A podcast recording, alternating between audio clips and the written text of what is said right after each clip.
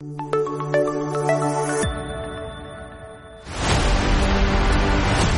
in Sukkah tells us, Bachris Yomim, when Mashiach comes, there'll be a terrible, terrible funeral.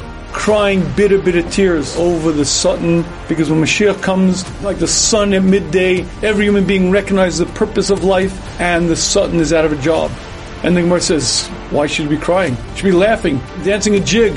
Gemara says, because the tzaddikim see the Yetzer Hara, and the Reshaim see him. The tzaddikim see him as a powerful, powerful mountain. And they say the words, how could we have conquered this mountain? The Reshoim see him as a thin thread. How could we have failed for this? Each one cries, the Tzaddikim cry, the Reshoim cry. And I'd like to ask the obvious question on this Gemara. Why the Reshoim cry, I get it. Imagine in that one moment of clarity you get it. I blew it. I wasted my life. I could have been great. I could have been tremendous. And I blew it. I'm nobody. I'm nothing. I fell for the oldest trick in the book. But why did the tzaddikim cry? They won the war. Why did I cry?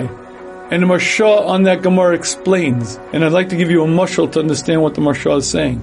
Many years ago, I was a high school Rebbe and I pulled out a muscle in my back, and a friend of mine took me to the gym, and I met Art D'Antonio.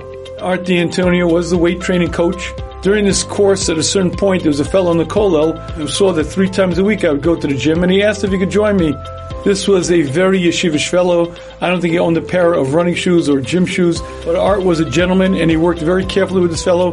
And eventually the fellow learned the technique and eventually was getting stronger and improving his general health. At a certain point, this kollel fellow turns to me and says, that coach, I don't know what's with that guy. Every time I get the motion right, he puts more weight on the bar. What's wrong with him? And I wanted to yell at this fellow. Naradibis, do you understand? progressive weight training is about increasing the load on the body. It's not about going through the motions, it's about increasing the weight so your body is forced to respond. And that's how the Maharsha explains this Gemara. Hashem created a Satan whose job it is to test us.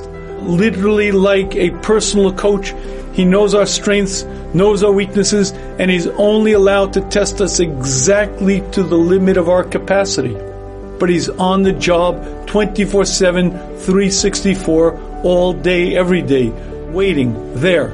And when the tzaddikim in that moment of clarity understand who they became, they only became because of their personal coach.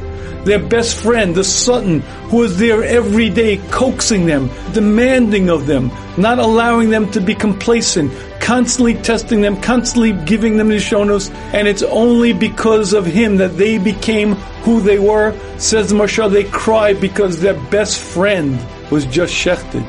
And this understanding that Hashem knows what He's doing, and Hashem gave us nisyonos for one reason, for us to grow and accomplish.